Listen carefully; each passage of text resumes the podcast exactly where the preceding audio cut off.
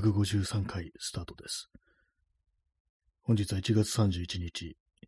時刻は23時27分です。東京は今日は晴れですね。晴れですけども、ちょっと雨降ったみたいですね。はい。タイトル眠いですけども、あの昨日全然寝て寝てなかったんですけども、大丈夫だ。寝な寝なくても寝、寝てないと逆になんかこう、ね、早になるみたいな話をしてましたけども、今日は、なんか、やっぱ昨日のあれでしょうね。あんま寝なかったせいでしょうね。一日、だるいですね。タイトル通り眠い。眠いのはいつも、いつも眠いといえば眠いんですけども、今日はなんかこう、体がなんかね、あんまよちゃんと動かないなっていう感じがします。まあ寝た方がいいというね。まあ、それだけです、本当何時間ぐらい寝たんでしょうか、今日は。まあでも6時間ぐらいは寝たと思うんですけども、やっぱ足りないでしょうね。昨日寝なかった分も寝ないとね、あと 8, 時間とか、それぐらいはね、もっとかな、寝た方がいいんでしょうね。えー、P さん、えー、小判は、ね、小判はっていうか、狐になってますけども、この部分が、ね、狐版は、ね、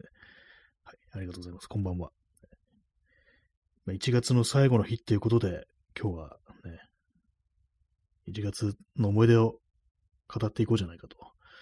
いう感じなんですけど、別に何も思いつかないですね。1月、今までね、生きてきた中で一番印象深い1月って何だろうって今考えてるんですけども、うん、思いつかないですね。そんな大したこと起きないんですね、大体ね。はい。23時半です。ちゃんと寝ないとダメです、本当にね。なんかあのー、ただね、眠い眠くないの以前に、なんか体がだるいというか、あのー、ね、ちゃんと、ね、そうそうですね、なん、なんていうんですかね、こういうのね。今こう、喋りもなんかね、こう、あやふやな感じになってますけども。でうっす、あの、運動した後みたいな感じですかね。こう、運動不足の時に、なんかその感じ、なんか、なんか動くのだるいな、みたいな、そういう感じになりますね。とは言いつつ、あの、さっきね、あの、ちょっと散歩してきたんですよ。まあ、ご飯食べた後、ね、なんか眠くなりそうだなと思って、先手を打ってね、こう散歩するというね、感じで、こう、体を動かして、眠気に対抗しようかなと思って、こう、まあ、ちょっと歩いてたんですけども、で、まあ、あの、いつもの散歩道みたいなのがあるんですけども、そこをぐるっと回ってきて戻ってきて、まあ、戻ってきた瞬間に、あ、そういえばなんか今度、あの、カメラをね、買い替えようと思ってるから、もし、今ね、こう自分の手にこう、その買おうと思ってるカメラがある状態だったらどんな風になるかなっていう、なんか脳内でね、なんかその、シミュレーションしてみたんですよ。その歩きながら。だからまた一旦帰ってきて、またもう一回ね、もう一回り、ちょっと歩くなんてことをしたんでね、何分ぐらい散歩したかわかんないですけども、ひょっと1時間ぐらいは歩いてたかもしれないです。まあね、そう、自分が買おうと思ってるね、非常になんかでかいやつなんですよ。ね、でかいのとね、その小型のやつ買ってどっちにしようかなって今迷ってて、もしあのでかい方を買ったとしたら、ね、こう、どんな感じかなっていうね、のなんか頭の中で、こう、実際に自分の手にあるみたいな感じでこう、歩いたりしてましたね。あ、P さん、1月スーパーサンクスギフトありがとうございます。1月最後の日に、ね、いただきましてありがとうございます。ちゃんとあれですね、正月っぽい感じのね、門松とか、こう、出てますね。ありがとうございます。スコアがもう今300になりました。はい。そうなんですね。1月といえば年が明ける月ですからね。さっきまでね、こう、さっきまでじゃないや。ね、今月の頭は元日だったんだよな、と思います。あ、そしてサンクスアニメーションギフトありがとうございます。なんか今すごい、なんか鳥がね、青い鳥がこう飛んでましたね。一瞬ツイッターかと思ったんですけども、よく見るとなんかちょっと違う感じのね、こう青い鳥ですね。ありがとうございます。サンクスアニメーションギフト。ね、派手な感じのギフトいただきました。ありがとうございます。そこは900ですね。600なんですね。ということはサンクスアニメーションギフトはかなりね、でかいですね。はい。好評になります。インスタントです。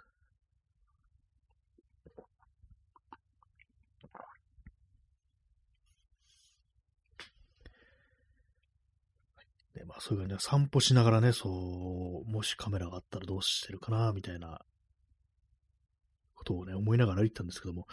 何ですかね、あの、まあ、あんまカメラとか関係ないんですけども、あの、街灯がね、あの、大体まあ、軒並み今、LED に大体なりましたよね。LED ってね、やっぱりなんかこう、非常に眩しい、明るいものですから、そうするとね、あの光が強い分、その背後のね、こう、闇みたいなものはね、余計になんかこう、強くなると思うんですよ。だからまあ、その、仮にね、こうカメラでこう、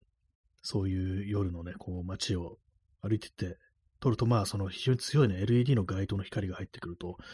なんかそうするとね、なんかあのー、白くね、飛んでる部分と真っ黒になってる部分で非常に極端になるみたいなね、そんな風な写真になるんじゃないかなと思うんですよ。っていうのもなんか私なんかも最近なんかあんまこう夜に写真を撮るってことはあんましなくなって前と比べて、昔と比べて、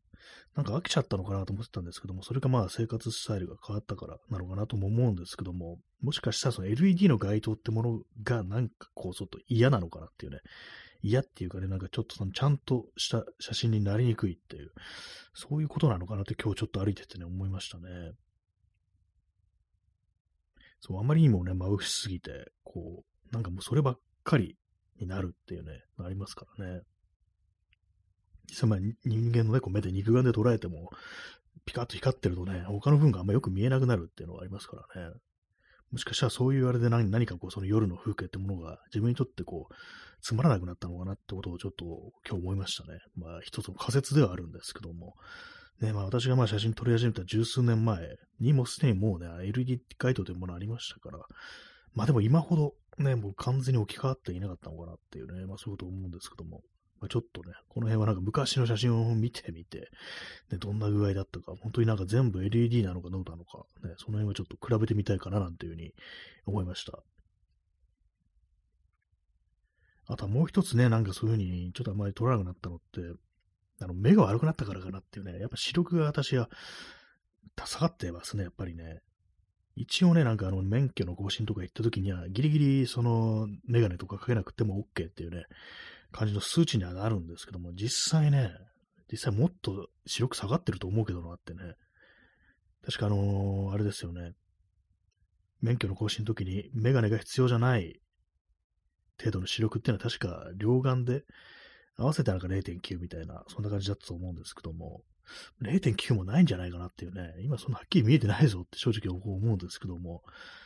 まあその辺はなんか結構警察も適当なのかなっていうふうにね、思ったりします。まあ、勘で、勘でね、正直あの、私、右左とかね、答えてる部分ありますからね、それでうまくいってるだけなのかもしれないです。まあ、ただね、私、あの、車乗るというような機会があるときは、あの、メガネね、かけてますね、やっぱね。夜とかはね、念のためって感じです。ね、まあ、視力が下がったからなんかね、こう、いまいちその夜、よく見えなくなって、それでなんかあんまりこうね、こう、写真を撮りたいっていう気持ちにならなくなったのかなって、それは思いますね。それも本当昼間はね、昼間のばっかり写真ばっかりになってますからね。インスタントコーヒーを飲みます。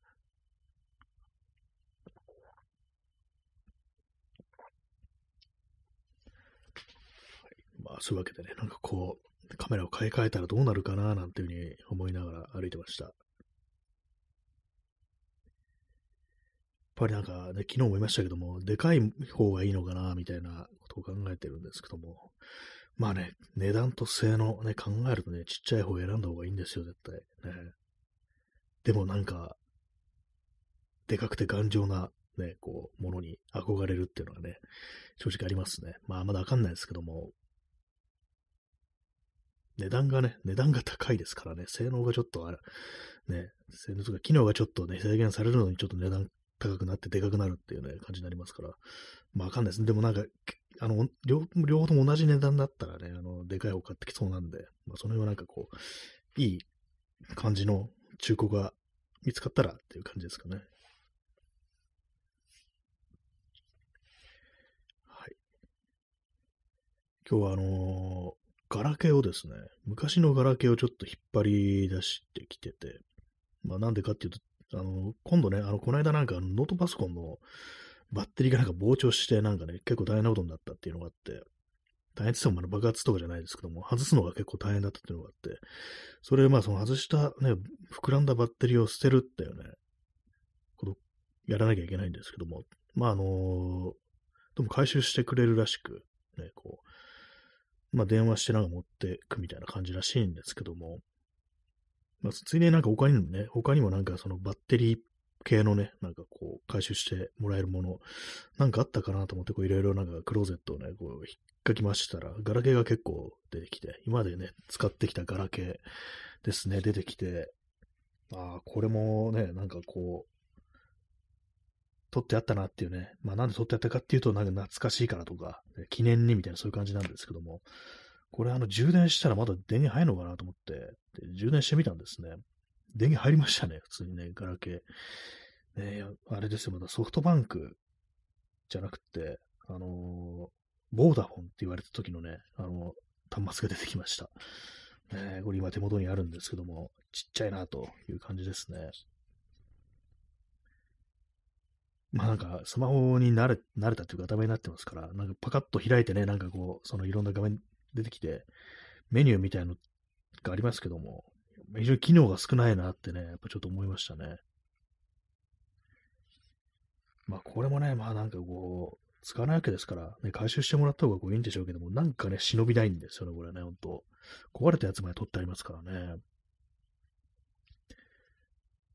私がのスマートフォン、まあ最初は iPhone5 だったんですけども、その前に使ってた、ね、ガラケーとかの中でも、なんかちょっと売れそうなやつあるんですよね。ヤフオクとか出したら。結構あのー、ね、ちゃんとケーブルとかも残ってるんで、まあなんか、こう、検索してみるとね、数千円で売れたりしてるんで、どうしよう、売っちゃおうかな、これ、と思ってたんですけども、でもなんかね、こう、起動してね、あの、電源入れてみて、見てみたら、あの、メール、今、ピートとしましたね。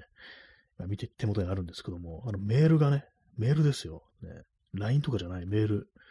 のやりとりとかが結構あったりして、まあ、ちょうど10年12年ぐらい前ですね。2012年。ね、私結構スマホに帰るの遅かったんで、ね、結構その時はね、友達とのやりとりがこう残ってて、ね、なんかよくわかんない、ね、一言が来てすんですよ。やべえっすとかなんか来てて、なんだろうこれと思って、今なんか全然こう連絡取らなくなってるね、こう友達なんですけども、最後一言のやべえっすってなんかあって、あれなんだっけこれと思って、こう、まあ、前のね、あるやつを順々に見ていったら、どうもあの、二日酔いで、重度の二日酔いでやばいことになってるから、ちょっとあの、待ち合わせ場所行けなくって、で、なんかこう、どっか行こうとしてたんでしょうね。あの、現地直で行きますってなんか書いてあって、なんかあった気がするな、これっていうね、そんなことを思い出してたら、なんかこう、初期化して売るのがちょっと惜しくなってる感じではありますね。まあ、ただね、いらないもいらないですからね。で、まあ、お金になったったらね、売っちゃえばいいんじゃないのっていうふうにこう思うんですけども。ね、まあ、こういう感じでこう、たまに見直して、こうね、センチメンタルな気分になるっていうことをやるのも、本当なんか数、ね、5年に1回とか、そんなレベルだと思うんですよ、これ。だからまあね、置いといてもって感じですから、ね。他のなんか付属品がこう全部揃ってるんで、ケーブルだとか、ね、替えのバッテリーとかもあるんで、まあなんか欲しい人はいるんだろうなっていうね、まあ、どういう人が欲しがるのかわからないですけども、す、べ、ての携帯をこう、集めていこうとしてる人なのか何なのかわからないですけども、まあ、まあ、ちょっと今迷ってるところですね。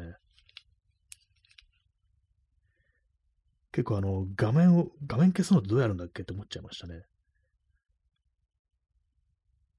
あれなんですね、パカってね、閉じればいいんですね。昔の ガラケーっていうのはね。あとはまあそのストレート型の携帯でもなんかあの、そのロックするボタンがこうあったりするんですよね。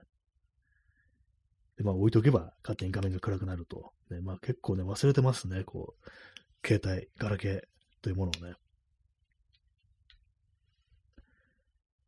はい。まあ、そういうわけでね、まあ、迷ってるって感じですね。あとなんか昔あの、ソフトバンクの携帯をね、こう、契約すると、フォンっていうね、こう、ルーター、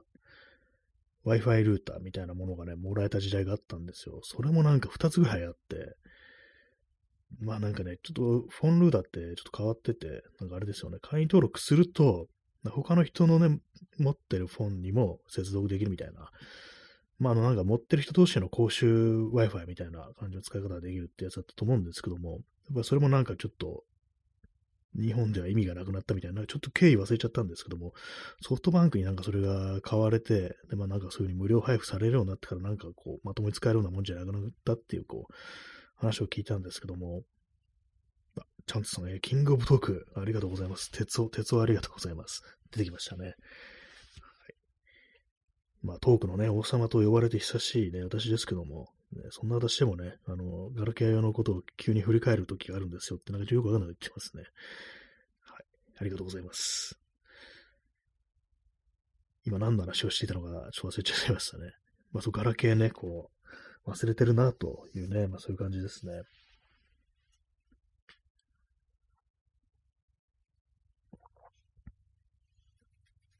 あ、そう、フォンルーターですね。フォンルーターも、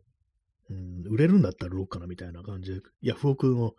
検索してみたんですけども、あのー、10台1000円とかでこう売ってて、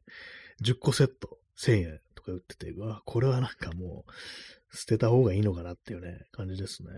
まあなんか、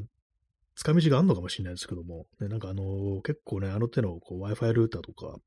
ファンウェアの書き換えとかなんかそういうのをね、こうやるようなこう人たちがいて、ね、こう、まあ別の使い方もできるのかな、みたいなね、感じなんですけども、まあ、ただ私そこまでやるような、こう、あれがないもんですから、ね、2個あるんですけども、2個セットを500円とかで売る、その労力って考えたらね、うん、まあ、なんかもうね、どうでもいいですね、こういうの。まあ、それこそリサイクルにしてね、資源にしてもらうっていうのがね、こういいのかもしれないですけどもね。まあ、多分どっか回収みたいな。ね、なんか東京都はなんかそのね、23区は回収ボックスみたいのがあるところがあって、多分そういうところになんか突っ込んどけばいいのかもしれないですけども、まあそれかまあ不燃ゴミですよね。まあそういう感じなのかもしれないですけど、まあでもなんかね、こう使え、まあ全然まあ使ってないもんですから、何かしらあるんじゃないかみたいなことね、思っちゃいますね。ちょっと意地になってなんかね、お金に変えたいみたいな、たとえ数百円でもみたいなね、なんかそんな気持ちになりがちなんですけども、まあめんどくさいよな、それって感じですね。なんか捨てるのも、なんかちょっとね、いけないことしてるみたいな気分になりますね、こういうのってね。また全然使えるもの、ね。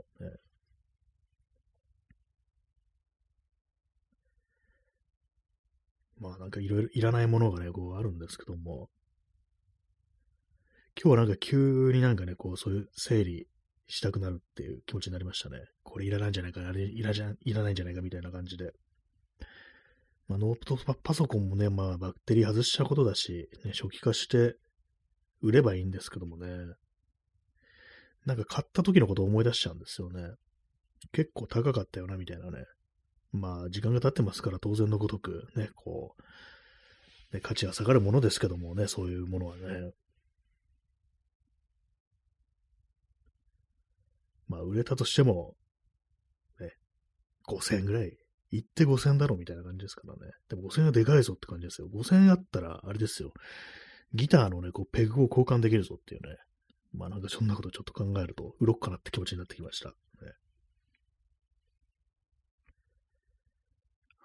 まあなんか、急になんかね、こう片付けっていうか、いらないもの整理を急にしたくなるときありますよね。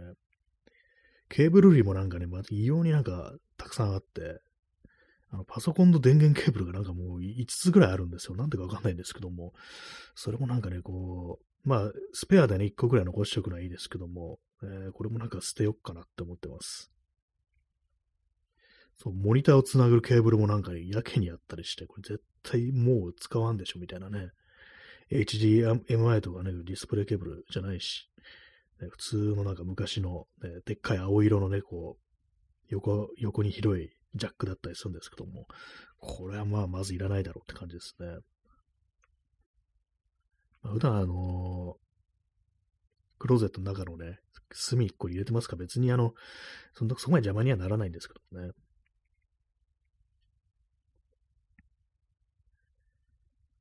はい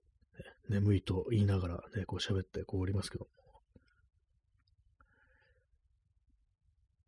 今日はね、ギターの練習はちょっとはしたかなっていう感じです。やっぱりなんかね、あれほんと気になります。チューニングの狂いが。なんかこうギター触ってる時間の半分ぐらいはなんかチューニング直してるような気がしてきたんですよね。これやっぱりじゃあ、新しいの買うとか、まあ、あるいはね、こう、そのペグをなんか新しいやつに変えて、チューニング狂わないようにしないといけないのかなと思うんですけども、ね、なんか、まあね、昨日言った通り、本当なんかいろんなのを見て、楽器とか入って、まあ、気になるものがあったら、まあ、思想してみて、それ気に入った、どうしてもこれが欲しいってなったら、まあ買うっていうね、そういう風にしようかなと思ってます。とか言いながら今、この間ね、あのー、あれですよ。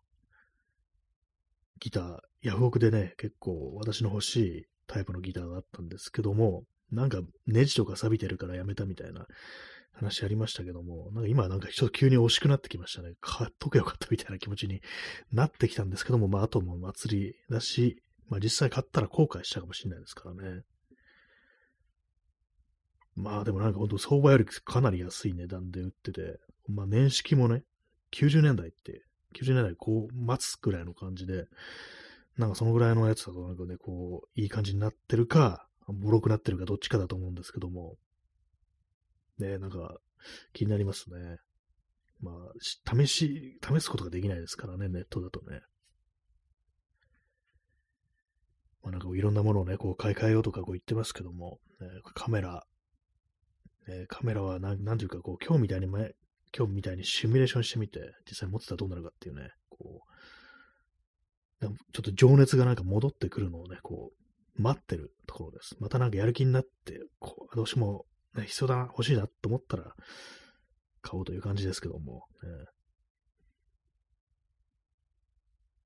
ね、23時49分です。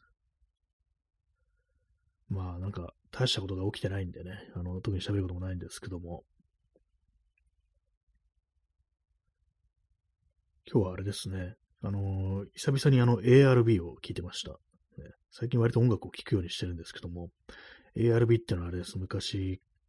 いた、あったバンドで、石橋亮っていう役者がいますよね。あの人がボーカルの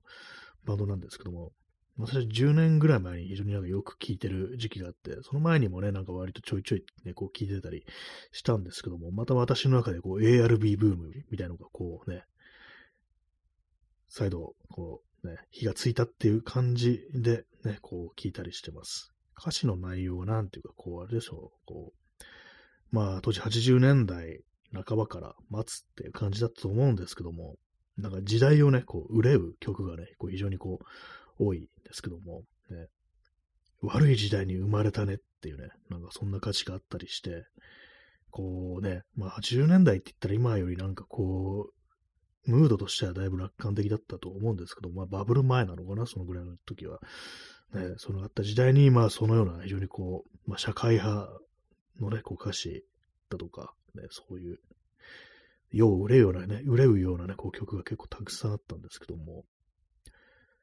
結構あのー、タイトルとかがね、割と直球だったりして、ブルーカラーダンサーとか、ザ・ワーカーとか、ユニオンとかなんかね、ユニオンロッカーだったかななんかそういうのがあって、なんか結構その、労働運動的なものだとか、労働者のね、こう、でワーキングクラスの感じのこう、曲がね、こう非常に多いんですけども、ね、当時どういう風に捉えられたのかなってね、それは少し思いますね。あと、まあ、冷戦時代だからっていうのもあると思うんですけども、今、戦争だとか、核兵器だとか、原子力、そういうものに対する、こう、危惧、ね、こう、恐れみたいなものをね、歌にした曲もね、結構ありますね。アトミックガールっていう曲があって、まあ、これもだいぶ前にここで話した気がするんですけども、ね、アトミックガールっていう曲、まあ、これあのなんかね、ガールになってますけども、ね、そう爆弾みたいな女の子っていうようなね、ちょっとラブソングというか、そんな風に思わせときながら、いわゆる核兵器というものにね、原子力というものについて、こう、非常にま危険であるというね、そういうような歌詞なんですけども、ね、もう、もう二度と苦い恋なんかしないっていうね、こう、歌詞があるんですけども、苦いっていうのはあれかなっていうね、あの、チェルノブイリのことかなっていうね、チェルノブイリってね、あの、確か苦い思いっていう、ね、こう、意味があったと思うんですけども、まあそんな感じのね、こう曲を聴いており、今こそ、この ARB 聞かれるべきなんじゃないかなってことを私は10年に、10年以上前にもなんかツイッターで書いてたような気がしますね。また再びそのような気分になってるという感じですね。耳かきさん出遅れました。ありがとうございます。今日はあの、眠いというタイトルでね、昨日全然寝てなかった2時間ぐらいしか寝てない、2時間半か、ぐらいしか寝てなくても、まあなんか結構元気だぞみたいなこと言ってたんですけども、今日やっぱあの、つけがね、こう来ましたね。今日一日だるいっていう、こう感じで、眠いわけではないんですけども、だるいんですよね、非常にね。なんか、そう、運動した後みたいなね、こうあんま動きたくないな、みたいな気持ちにこう一日支配されていましたね。インスタントコーヒーを飲みます。えー、チャンツさん、延長は望むべくもないですね。そうですね。なんかそう言われるとなんかね、やってやろうかなみたいな気分になってくるところあるんですけど、正直。えー、じゃあ、あのー、30分フルじゃなくって、とりあえず10分延長してみようという、そういう気概でもって第2部をやりたいと思います。ね。なんかこう、あれですね、こう、優柔不断みたいな感じですけども、まあ、あの、ノリ次第って感じで、ね。なんかね、こう、延長っていうね、こう、字を見るとなんか盛り上がってしまうみたいなね、そういうところは私正直ありますね。延長ってね、延長するのは自分なんですけどもね、なんか人がな、人にしてもらうみたいな感じになってますけども、まあ、そういうわけでちょっとあの、とりあえずあの、一つの目処として10分、第2部としてね、こう延長してみるという感じでね、あ、チャンスさん、え、本当ですか？無理しないでください。ね。まんまでもこう変わんないんですよね、多分ね。こう、ほんの、あれですね、こう30分とか早く寝たところでね、あんま変わんないんで、大丈夫だと思いますね。まあ、病は気からと申しますから、ね。病じゃないですって感じですけどもね。あの、シャブを打ちながらあの放送したいと思います。ね。いや、しないです。打ち打ちません。ね。覚醒剤、打ったことなしっていうね。それはそうだよって感じですけどもね。まあでも世の中広いですからね、あのー、ラジオトークも何何かして打ちながらね、こうやってるという人もいるかもしれないですよね。まあでも配信文化って割とそういう人が多いような感じありますね。結構ヤバめのなんか感じ感じのね、こういう人だとね、そういう薬物やってるみたいなことももしかしたらあんのかもしれないですね。まあなんか煙もくもくしな、吹かしながらね、こうインスタライブやってる人とかもね、いるみたいですからね、世の中にはね。23時54分です。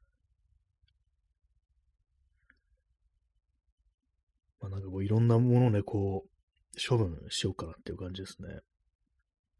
えー、耳かきさん、えー、ピエール滝は決めながらラジオやったのかなと、今振り返ると思います。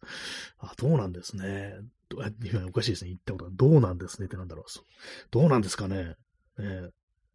なんか私の中では、それこそ音楽かかるようなところに行くときとか、あと、まあ、プライベートとかで、あの、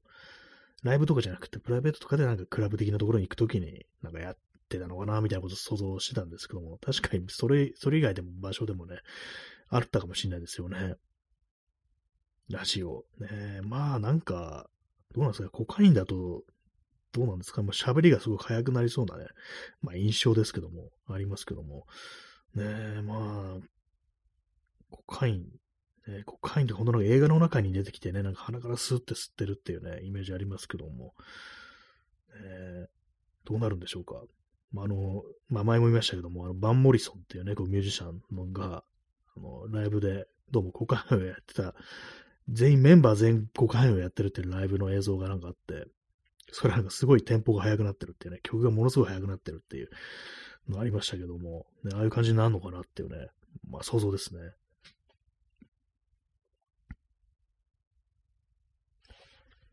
水、水じゃないや。コーヒーを飲みます。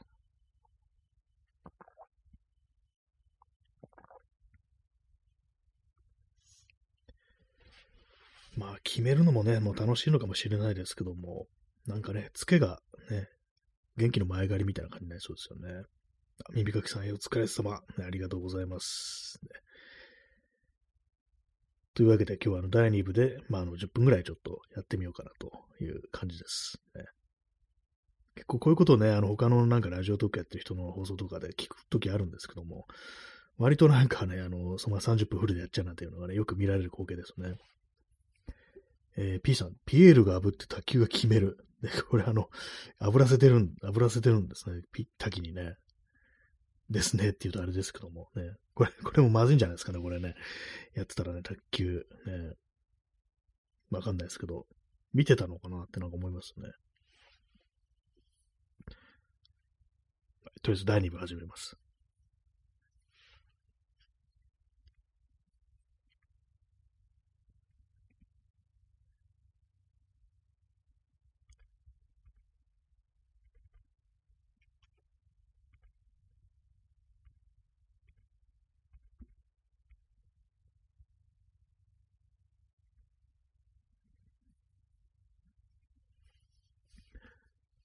はい、えー、第2部開始です。23時58分ですね。耳かきさん出遅れました。ありがとうございます。ね、9, 9秒で、9秒でね、来られてますけども。はい。まあ、そういうわけで、とりあえず10分をめどにやっていこうかなと思います。昨日、腹筋ローラーやろうかなと思って忘れてましたね。筋トレはね、ほんとなんかこう定期的に、ちょっとまたなんかね、こうちゃんと筋、ちゃんとじゃないですけども、ちょっとぐらいは筋トレしようかなみたいな、こう気になってます。はい。今日ね、そのギターをね、こう弾きながらね、ボソボソっとちょっと歌ってみたんですけども、ちょっとやりたいと思ってる曲があって、これね、こう、歌うとしたらどんな高さになるかなみたいな感じやったんですけども、やっぱりね、なんか、声出ませんね。歌声って出ないですね。大きい声じゃないとい、ね、いけないのかなって、まあ、大きい声で、こう、やっぱこのラジオトークと一緒で毎日やるみたいな感じで、ちゃんと定期的に練習ってものはしないと、なんていうかこう、声帯とかが、なんか開かないみたいなね、なんかそんなことあるのかなと思うんですけども、まあ、歌の練習ね、こう毎日やるって難しいですよね。あチャンツさん、ボソボソだと難しいですよね。そうなんですよね。なんか、かすれ声みたいにこう、なっちゃって。まあ、これまたなんかスタジオ行って、やっぱなんかちゃんとこうやってないと出ないかなっていうね、感じで、思ってます。ね、やっぱ大きい声じゃないとね、意味がないというか、ね、練習にもならないっていうことかもしれないですね。えーちょっと座り直します。ちょっとね、あの、猫背な感じになってたので、背筋をね、こう、ちゃんと伸ばしました。まあなんかほんと誰もいないね、あの空間、音の漏れない空間が欲しいですね。まああの、防音ブーストがなんか部屋の中に作るみたいなのありますけども、あの高いですからね、10万ぐらいしますよね。なんか変な段ボールの、段ボールのちっちゃいロッカーみたいなやつ、ね、ああいうのはありますけども、ねまあ、その都度ね、なんかこう、個人練習、スタジオ行くの結構めんどくさいっていうか、ね、スタジオはスタジオでなんか人いるしみたいな感じありますから、絶対ここは誰もいませんみたいな空間がちょっと欲しいですね。なんか、異空間みたいなね、場所に行って歌の練習とかできたらいいなぁなんてね、ちょっと思いますけども、ね。えー、0時ですね。ちょうど今、あの、2月1日になりましたね。2024年の2月1日。もう1月が終わってしまった。どうしよう。ね、どうしようも何もって感じですよね。ずっと1月でいいのにってね。あチャンツさんね、札幌の雪捨て場でぜひ。ああ、雪だとなんかね、吸収されそうですからね、響かないでね。確かに、最適かもしれないですね。な雪で、鎌倉みたいな、あの、ね、の中でなんか歌うっていうね、よかったりしてっていうね。雪、札幌まで練習しに行くっていうね。毎日札幌まで行くっていうね、飛行機で、ね。まあでもそういう環境にね、暮らしてる人も、ね、自分家のね、こう住んでるところには普通に人誰もいないところあるよみたいなね、人もいるかもしれないですけども、でもね、あれですよ、こう、人いなくっても、何もないね、ようなね、とこだと逆に、あのー風とかに乗って人の声ってかなり届くって言いますからね。えーまあ前も話しましたけども、私あの公園でね、ジョギングしてた時期があって、その時、あの、その私がしてた公園でずっとなんかね、私と同じ時間帯に、イーグルスのね、曲をなんか練習してる人いて、ギターじゃないんですよ。ボーカルですよ。歌歌ってんですよ、ずっと。なんかスマホを手に持って、ずっとなんかね、こう、イーグルスの、Take It Easy とか、ね、たまーになんか違う曲でね、違う、違う曲歌うときあるんですけど、それもイーグルスなんですよ。Line Eyes とかね、これ私結構好きな曲なんですけども、歌ってたりして、ああの曲歌ってるって感じだったんですけども、あの人すごい、で、こう、長いこと練習してましたけども、ね、またどんぐらいやってたのか、1年、なんか10ヶ月ぐらいあれなんか走ってたんですよ。その後なんか走れなくなっちゃったんですけども、ずっとその人いて、だも結構ね、長い期間、あの歌の練習してたわけなんですけども、なんそ全然上手くなってなかったっていうね、感じでしたね。でかい声出しても、ちょっとあれなのかなっていうね。えー、ストロムさん出遅れました、ね。ありがとうございます。今日はあの第2部制って感じで、あの、まあ、第2部はフルでやるかどうかわかんないけど、とりあえずやってるという感じでございます。ね、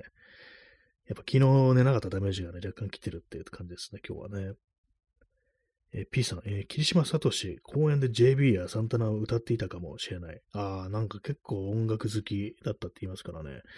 それ本当ありそうですね。JB、ね、JB の何でしょうか。ね、すぐゲロッパとか言いなく言いたくなりますけども、ね、いろんな曲ありますからね。だってね、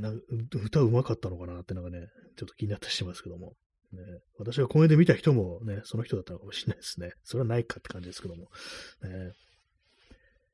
えー、チャンツさん、えー、上手くなるために歌っていたわけではないのかもしれませんね。ああ、よく考えたらそれありますね。私なんかそのね、こう、それこそバンドとかやってるって、ね、いちいちスタジオ行くのあれだから公園で練習するぞみたいな感じでやってんのかなと思ったんですけども、確かにそうじゃなかったのかもしれないですね。一応なんかスマホなんかね、こうずっと手にしてたから、なんかそのね、私の方には聞こえてこないけれども、で曲みたいなのをこう流しながらこう、歌ってたのかなっていう感じで、まあ、ただ単に気分よく気分良かったのかもしれないですね。大好きだよね、イギリスが。ね。そんなにテイクイットイージーだけが好きなのかって感じですけども。ね、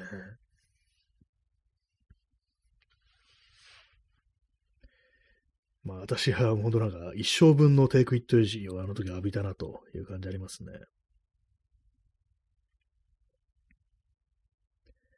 ね歌、ねまあ、普段歌を歌わない人間化すると恥ずかしいとかね、なんか記憶にするってのはありますけども、まあ、このラジオトークと同じで一旦ね、その壁を破れば、自分の殻をね、破れば大丈夫になるのかもしれないですね。公園でイーグルスが歌えるようになるのかもしれないですね。そういえばサンタナってよく知らないですね。どういう、どういう曲、有名な曲、ね、一曲ぐらいは知ってると思うんですけども、それ以外のサンタナ、ね、サンタナってギタリストですよね。あの人歌ってましたっけ？私の知ってる曲とかだと、普通にあの、ボーカリストは、こう、別にいるっていうね、こう、感じでしたからね。アストロムさん、えー、ブラックマジックウーマン。あー、なんかそれね、タイトルはこう知ってます。どんな曲かね、もうパッと頭の中思い浮かばないんですけども、まあ絶対まあ聞いたことあるような曲ですよね。なんかサンタナじゃなんかね、パッと出てくるのが、あの90年代の曲で、なんかなんか結構ずっとなんか活動休止してて、復帰した曲みたいなのが私の中では結構、一番耳にしたことあるっていう感じだと思うんですけども、だなんて曲か覚えてないし、タイトル覚えてないし、曲の感じも覚えてないんですけども、えー、耳かきさん、えー、以前広場でいつもゴスペルの練習をしている若者の集団がいましたが、いつも必ず一人音程が完璧にずれた男がいて気になってしょうがなかったです。サークルの仲間だと中止しづらかったのか。まあなんか胸が痛くなりますね、これね。完璧にずれた人がいる。ま練習しても、ね、こう、上手くならないってかなりね、こう、きつくなってきますよね。自分がそれになったらね、こう、ね、って考えると、いつもずれてるってことは、あれなんですかね、本当なんか音痴の人っていうのは、ずれてることがわからないっていう、音がずれてることがわからないなんていう話を聞いたことあるような気がするんですけども、ってことはその人は本物の音痴っていうことだったんですかね。私は一応なんか自分のね、こう、出してるね、声、音程がずれてるっていうのはわかるんですけども、ね、なんですかね、こう、音痴というものは何なのか、ね、よくなんかその音痴な人は、歌を歌うときに、頭からなんか被り物、それこそバケツみたいなのを被って、自分の声を響かせて、ちゃんと自分の歌声が聞か聞こえるような感じすると、あのそまあ、問題点が分かって、こう、多少なんかね、こう、改善できるみたいな話を聞いたことあるんですけども、ねそういう感じでなんかこう、まあ、認知の問題なのかもしれないですね。普通にまあ、音の、音の工程をね、こう、くことはみんなできるけれども、それをうまくこう脳に認識させるっていうのが難しい人が音痴と呼ばれるのかなみたいな。だからそれ、そこさえなんかこう改善すれば、ちゃんとなんか認識をするように、こう脳のね、こう、癖みたいなのを修正すると、もしかしたら、こう、ちゃんと音程取れるようになるのかなっていう。まあ、それでもあれですね。まあ、喉の問題みたいなのもあるかもしれないですけども、ね、多少はなんか変わるのかもしれないですね。一多分ね、もうそう、多分私は、あのー、ずれてるのも分かってると思いますね。ね自信がなくなってきますけども。何しろね、こう、両親が音痴っていうのがね、ありますからね。まあ、父親が歌うの一回しか聞いたことないんですけども、母親は間違いなく、こう、音痴だったっていうね、こう、ことがあるのでね。まあ、なんでもね、うまくできるに越しちゃうことないですからね。ただ、うまくなることによって失われること、ものもありますからね。まあ、特にね、こう、そんな歌が上手ければいいというものではないタイプのジャンルの音楽っていうものはね、逆になんかこう、拙いっていうか、ね、ちゃんとし、上手いわけではない歌が、ボーカリストがいいなんていうね、まあそういうのは、ざらにやることですからね。えー、耳かきさん、えー、音痴な人は何人か遭遇したことはありますが、えー、ジャイアンのように聞くのが苦痛という音痴はあったことはないです。ああ、ジャイアンはね、あれな、音痴というか、口からなんかノイズを発してるみたいなね、喉からノイズとかを発してるみたいな、そういう感じですよね。あれはなんか本当に物理的ななんか危害を加えてるレベルの、でかいんですかね？なんかあのー、漫画、アニメとか見ると、ジャイアンの声がでかすぎる、あの、ボエーってやつですよね。でかすぎるゆえに、こう、あれなのかなと思うんですけども、ででかくなければ、ね、あんなにあの気分悪くなるほどのね、あれじゃないのかもしれないですね。えー、ストロムさん、えー、のび太たち聴衆側にハードロックへの理解がないからという考察。ああ、なんか、ね、そうかもしれないですね。あの、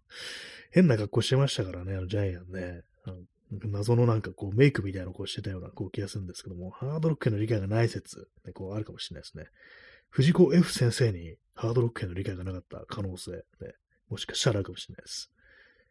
えー、チャンツさん、えー、防衛、そうです。防衛って独特なね、あれですよね。音痴を表すね、防衛っていうね。もうだいぶマイクのなんかエコーみたいなのを聞いてるのかなっていうね、それは思いますね。えー、右かきさん、えー、ジャイアン、ノイズバンドを結成すればアングラでカリスマになれる。ああ、いいですね。これはあり得るかもしれないですね。そんな耳障りなね、こう、声をね、こう出せるんであれば、ノイズバンド最適じゃないかというね、それはありますよね。えー、ストロムさん、えー、ジャイアンはセップファンなので、あ、レッド・セッペリンのファン。そういう描写あるん、あるんですかねなんかでも、どっかで聞いたことがあるような気がしますね。漫画の中出てきたのかな？そのなんか、レッド・セッペリンが。ね、レッド・セッペリンってことは、あの、かなりハイトーンボイスですかね？あのジ、ジミ・ベージじゃない、あの、ロバート・プラントみたいなね、こう、あの感じの声を出していくのかなと。ね、だったらなんかちょっとあの、防衛は何なのか、ね、謎になりますね。高いけど防衛なんだっていうね、感じでね。レッド・セッペリンね。時折聞く時があります、私。え耳かきさん、えー、ライブと言わず、リサイタルというあたりにジャイアンのこだわりを感じます。ああ、なんかそういえばそうですね。ジャイアンリサイタルとか言いますもんね。リサイタルってなんか、そのジャイアン以外にあんま聞かないですよね。ディナーショーとかなんかそういう有名なね、こう、演歌歌手っぽい人がなんかね、こういうイベントみたいなのやるときにディナーショーとか言ったりしますけども、その感じですよね。リサイタル。ね、えー、P さん、えーま、藤子不二雄の二人の漫画家仲間に音痴がいて、その人がモデルだったとしたら、あなんかありそうですね。なんか、結構ね、周りのなんかね、こう、漫画家の、なんかネタにした人が出てくるっていうね、ラーメン大好きね、こう、小池さんとかもね、もともと漫画家で、後にアニメアニメーターになったっていう人でね、なんかあの写真見ると、確かにこれこの人小池さんならみたいなね、感じのね、こう見た目なんですけども、ね、えー、P さん、えー、ジャイアン、ツェッペリンの T シャツを複数回着用。あ、そう、あ、なんかそうね、どっから聞いたことある気がしますね。やっぱりあの、ジャイアン、レッドセッペリン好きだったんだってね。その、それでね、あの、防衛なのかっていうね。じゃあ、あの、防衛っていうのは、あの、ロバート・プラントのシャウトをジャイアンなりに解釈した結果が防衛なのかもしれないですね。ストロムさん、えー、リサイタルテンデンシーズですね。スーサイダルテンデンシーズってバンドありましたけども、リサイタルテンデンシーズちょっといいですね。この、なんかそのバンド名いいですね。どんな音出すのか聞いてみたいですね。なんか結構ね、スーサイダルから想像する音とリサイタルってね、こう、言葉からね、こうで想像するのあれがなんかかなり勝ち合ってね、こう、いい感じなんじゃないかなと思いますね。えー、耳かきさん、えー、なんだかんだ場所にこだわらず発表を続けるジャイアンは偉い。クリエイターの鏡。そうですね、本当にね。人のね、こう、目なんかね、耳なんか気にせずって感じでね、こう、空き地の土管の上でね、リサイタルを開くと、これはなんか本当にね、こう、インディペンデントなこう感じですよね。確かに。本人がね、こう非常にこう楽しそうにしてるっていうね、まあ無理、無理やりなんかこうね、あの、連れてくれたらちょっとないかもしれないですけども、ね、続けている、キープオンっていうことですよね。それはそういうとこやっぱジャイアンね、すごく偉いなと思いますね。確かにクリエイターの鏡ですね。えー、ストロムさん、そして労働力の搾取に反対する。なんかありました。あの、お母さんにね、向かってね、こう、こき使うなってなんかそういうこと言ってましたからね。ジャイアン、意外になんかこうね、あれですね、単なる粗暴なだけのね、あの、少年ではないっていうね、そうありますね。レッド・ツェッペリン聞いてる小学生かっていうね、なかなか将来有望だぞ、なんてね、当時はね、こう思って、ね、ドラえもん読んでる人もいたのかな、なんていうふうに思いますね。レッド・ツェッペリンの、そっくりの音源出してる若いバンドいますよね。だいぶ前ですけども、ね。だいぶ前からいますけども。なんかこの間ちょっとツイッター眺めてたら、その、そのバンドに対して、ロバート・プラントがコメントしてるっていうショート動画流れてきて、ちょっと英語をちゃんと聞かなかったんで何言ってるか、こう、わかんなかったんですけども、まあ、その音、元のね、その、ゼッペリンっぽいって言われてる若いバンドの音源聞いたら、確かにこれはレッド・ゼッペリンだっていうね、感じでしたね。P さん、俺は母ちゃんの奴隷じゃねえっての、あ、そうでしたね、そう、母ちゃんの奴隷じゃねえってのっていうね、ありましたね、これね。労働力の作詞反対。ね。なんかあのー、何屋な、ね、ゴーダ産地は何屋なのかちょっといまいちわかんないですけど、雑貨屋的な、ね、乾物屋みたいな感じなんですかね。なんかいろいろ置いてある店だった気がします。八百屋じゃないですよね。八百屋はあの、あれですよね。あの、キテレツ大百科の豚ゴリラですもんね。えー、耳かきさん、えー、ジャイアンが大成したら、エッセイの第一章で空き地でリサイタルから始まったことを書く。あまさに、あの、あそこが原点だということでね、成功しても、ね、あのー、年にね、こう、2、3回は、あの、空き地で、未だに、ね、リサイタルやってますなんてこと書いたりしてね、結構ね、地元ローカルを大事にするなんてのね、たまにそういうバンドありますから、ね、クレイジーケンバンドみたいに本目のね、小さな箱で、毎月1回やってますみたいなね、そういうね、こうミュージシャンになるかもしれないですよね。えー、ストロングさん、えー、T5 だ。いいですね。なんか、こう、アルファベットにするといいですね。T5 だ。ね。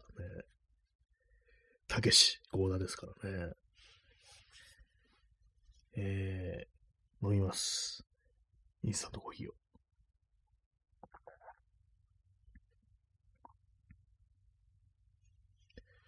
まあ、歌ね、歌、空き地で練習するのが一番っていうね。まあ、空き地、空き地あるにありますけどもね。丸聞こえですからね、本当にね。と、管理地ってありますよね。あのなんか、こう、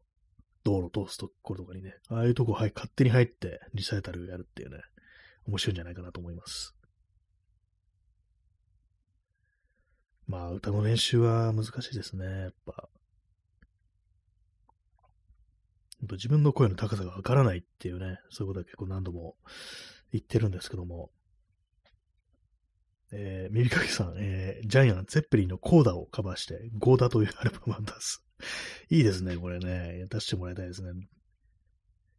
ジャイアンのね、こう、声を当ててる声優さんにね、カバーしてもらおうっていうね。まあ、そうは言っても私、あの、今のドラえもんのね、こう、声やってる人、あんまこう、まあ、何回か見たことありますけども、全然頭で思い出せるぐらいにはね、こう、見てないものですから、聞いてないものですから、ね、じゃあ今のジャイアンがどんな声してるかもね、あのパッとはわからないですね。ストロムさん、えー、俺はジャイアンガキ大将って、すごいか、すごい歌詞。ね、そうですね。その先あるんですかねなんかそこしか聞いたことないような気がするんですけども、俺はジャイアンガキ大将ってね、ジャイアンが登場するときにね、なんか出てくるあのー、ね、あのメロディーね。ジャイアン、ジャイコのアンちゃんだからジャイアンっていうね。でかいからジャイアンってわけじゃないんですよね。ジャイコのアンちゃんっていうね。たけし。たけしくん、はいってやつですね。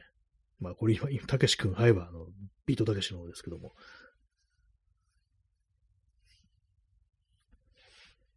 えー、0時17分ですね。2月1日です。節分が近いですね。3日かな？節分はね。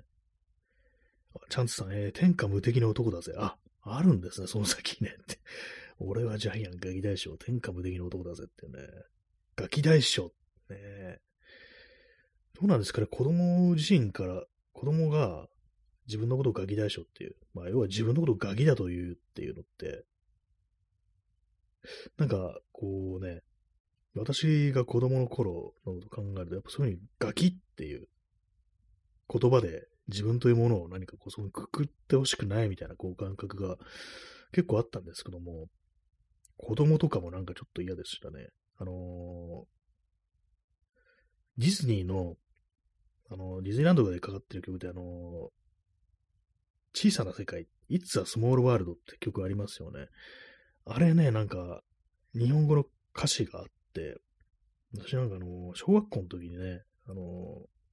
学校でその歌の練習したと、音楽の授業で歌の練習した時だったんですけども、まあ、その It's a Small World 小さな世界っていうのが、まあ、正式な歌詞なのかどうかわからないんですけども、その学校でね、なんか歌わされた練習したやつは、小さな世界じゃなくて子供の世界っていう風にこう、なってて、で、あの、私のね、そのクラス、その時のクラスメイトが、その子供の世界って歌うのを嫌がって、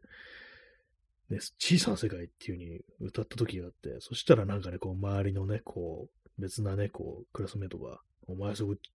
小さな世界じゃなくて子供の世界だろうっていう風になんか言ったんですけども、でも私はその時ね、その、ち、ね、小さな世界って歌ったね、こう、同級生のね、クラスメイトの気持ちが分かったんですよ。子供の世界ってなんか子供である自分が言いたくないよなっていうね。なんかそこにすごくすわりの悪さみたいなものを感じたんですけども、子供がね、子供の世界って歌わされるって何かその子大人のね、こう押し付けるその子供のありようみたいな感、ね、そう強制されてるような感じがして、そういうのが気持ち悪いっていうふうに感じてて、私も子供の世界って歌うの嫌だったんですけども、そのね、こう、クラスメートみたいに、ね、こう、小さな世界という歌う、こう、勇気がなかった。そんな思い出があります。だからまあ、ね、こう、まあ、ちゃんとさ、無、興味深いお話。ね、そうです。前そう、前もなんかお話しようと思っててずっと忘れてました。そうなんですよね。子供は子供だと思われたくないっていうのがあったりして。これ特にね、強いのが男子なんじゃないかなと思うんですけども、女子の場合、ね、女性の場合、割となんかそういうのを受け入れるようになんかこう、社会的に強制されるっていう、ね。まあ、要はあの、性の対象であるみたいな感じで、本当になんか子供の時から、そういうまあ、目線にさらされ続けることによって、いつの間にかやっぱりこう無理やりなんか、そういうものを受け入れさせられるっていう傾向にあるんですけども、私はまあ男ですけども、男だから、そういうのになんかどうも抵抗したくなるの。まあ抵抗する余地が残されているみたいな、そういうことかもしれないですね。あ、P さん、えー、よいしょ、ありがとうございます。なんかあのね、昔の不良が、こうね、長蘭の背中になんかよいしょと書いてあるね、イラストがいただきました。ありがとうございます。はい。ね、まあ、このね、このリーゼントのね、こう、不良みたいに、ね、こう、抵抗するまだ気持ちが残ってるけれども、女の人の場合はなかなかね、そう、そのど上からどんどんどんどん、こう、押さえつけられますから、ねまあ、昨今だと本当になんかね、女子高校生を表すなんか JK っていう言葉があって、あれはなんかもともとはその、まあ、売春の際にね、こう、使う隠語だと、ね、いうことらしいんですけども、それがなんか今ではこう一般のね、こう、使われ方をしていって、まあ、その女子高校生本人が自分たちが JK だからみたいなことを言うなんていうね、そういう話もありますからね。なんかそういうような、ちょっと異様なことが、こう、起きているのが、この日本社会ってものなのかなって思いますね。まあ、たまに私が言う、なんか、女の人の方が歌が上手い気がするっていうのも、やっぱりそういう、お前たち女はこう言ってこうだから、こういうふうにこう振る舞えというね、もう感じなんじゃないかなと思いますね。えー、ストロムさん、えー、幼少期 AMPM のコンビニバイトの青年にホットスナックを手渡される前に、手渡される際に、めちゃくちゃ子供扱いを受けたことに腹を立てた記憶があります。ああ、なるほど。ね。僕とかなんかね、こう言われたりしてね、なんかその、まあありますよね。なんか嫌ですよね、なんかね、こう、あ、ストロムさん、えー、今では彼らも善人だったのだろうと思いますが、そうですね、今ね、そう大人になったもと、ね、こう、逆にそのやる側になっちゃうかもしれないなっていう。まあ私はあんまなんかね、こう、はっきりとね、その子供と接するときにね、あの子供っぽい言葉になる、ね、なんとかでちゅね、みたいな、なんかそういうことを言う人もね、まあ、おられるかと思うんですけど、私はなんかあんまそういうことはなんか結構恥ずかしくできないタイプなんで、まあね、男だとね、こう、おじさんだとね、そんな感じの人も結構いたりしますけども、ね、女の人はね、やっぱなんかそういうのこう、周りにね、そういうのを期待されるみたいなのありますからね、割にそういうのをやる人もいるかもしれないですけども、ね、子供当人かするとね、なかなかこう、やめてくれよっていうね、感じになりますよね。えー、P さん、えー、眼差しやラベリングの内面か。ね、そうですね。それがやっぱこう、女性、ね、女という性には、こう、そういうものがこう、付きまとうっていうことで、その結果としてね、なんかね、こう、ちゃんと声が通るだとか、歌が上手いだとか、ね、そういうふうに、まあ、それも強制されたものであるっていうね、そのありますよね。えー、チャンスさん、えー、物心ついた頃の子供には、大人と接するのと同じ口調と成長で話しかけると、後々になってからの印象が良いです。ああ、なるほど。あの頃ね、あのー、あのおじさん、おばさんは、ちゃんとね、あの、対応してくれたみたいなね、まあ、お兄さん、お姉さんでもいいんですけども、ね結構覚えてるものなのかもしれないですね。私はあんま覚えてないですね、そういう、ちゃんと接してくれたみたいな。えーねまあね、嫌なものですよのでね、何が子供の世界だよと、いつはスモールワールドじゃないかっていうね、それはね、ほんと思いますからね。そう、その、ほんなんかそのエピソード私の中では結構ね、あの、印象深くって、ね、小学ね、小学校3年生ぐらいの時だと思うんですけども、未だにね、思い出すことありますね。子供の世界ね。うん、なんかこう、今ね、こ自分で口にしてても、その、なんか違和感みたいなのがね、蘇ってくるようですね。ストロムさん、えー、氷の世界ね。井上陽水ですね。氷の世界。一回バンドでやったことありますね、氷の世界ね。そう、その時はね、あの、ベース、ベーシストがちょっとあの、体調不良で来れなくなってね、あの、ギター、ドラム、ボーカルだけで氷の世界をカバーしたことがあるんですけども、え人を傷つけたいな、人を傷つけたいなっていうね、そういう歌詞がありますね。は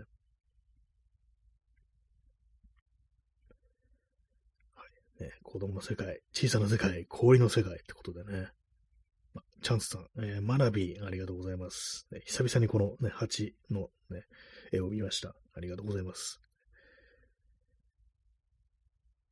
結構、ジェンダー的なね、そういうこう、的、ジェンダー的なってなんかすごい頭悪そうなこと言ってますけども、